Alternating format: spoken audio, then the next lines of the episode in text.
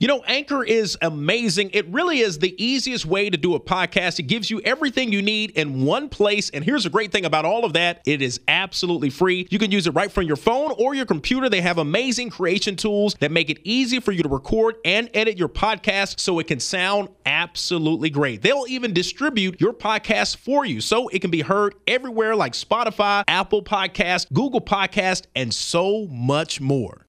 Well, I am back once again for another podcast. I told you I was going to be more consistent in doing these. It's Sly King back with you. Make sure you're following me on social media at I'm Sly King. That's on Twitter and also on Instagram. Now, my first podcast that I came back and did really talked about when they see us. I talked about that docu series that is on Netflix, which I encourage you to watch it. I know it may be a struggle to watch all of it because it is so much to really all take in, but it is worth watching. And I want to talk about part two of my discussion of that docu series because there were some things that I saw in there that made me really think about where we are and what do we need to do going forward. You know, oftentimes we talk about the lack of things being for us in our favor, whether it's the right people that are in office, whether we're having the right rulings that take place, and all these things. But what I'm consistently finding, and even in my state, you know, big conversation has been around abortion and all these things. And we get upset because, well, those individuals are voting and making decisions and speaking on behalf of every woman and not really thinking about what it really means to be a woman if they're a man and all these things. And so here's where my mind begins to make us go back and really evaluate what we're doing and what we're not doing. Okay. And first and foremost, if you are one who gets out and votes, this really is not about you. Although you got to encourage others to get out and vote. You know, oftentimes in our community, especially, we say our vote doesn't count. Doesn't matter.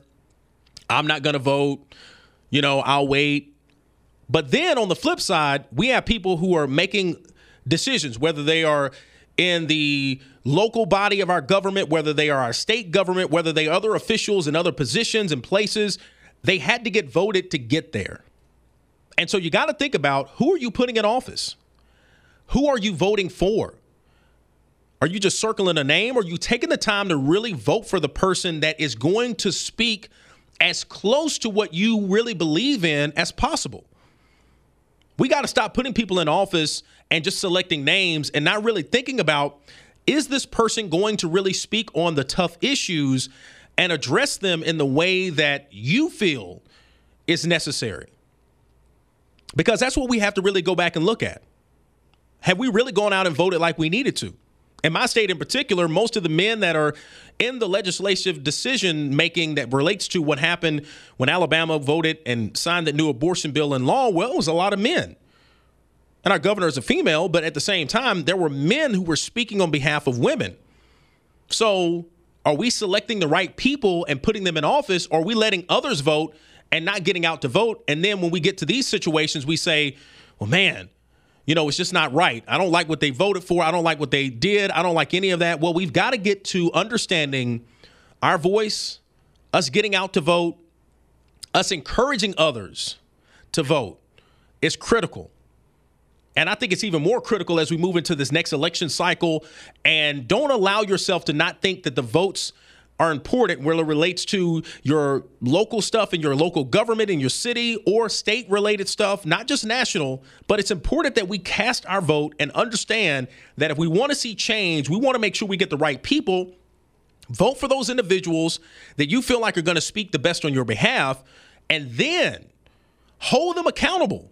Contact your local people that are in your governments and hold them accountable. Reach out to them, talk to them, tell them where you feel about these things and where you stand and your concerns, and make sure they understand that. I think we have a right, and that is our duty to make sure we're holding these people that are in office accountable and contacting them, letting them know where we feel about things, where we stand. And I think that's what we've got to do a better job of. So, look, I want to hear from you. Make sure you hit me up. What are your thoughts about that? What do you think? What do you else do you think we need to do differently that we're not doing now? Hit me up on Twitter and Instagram at I am Sly King. Really appreciate you listening. All right. Until next time, it's Sly saying I'm out. Peace.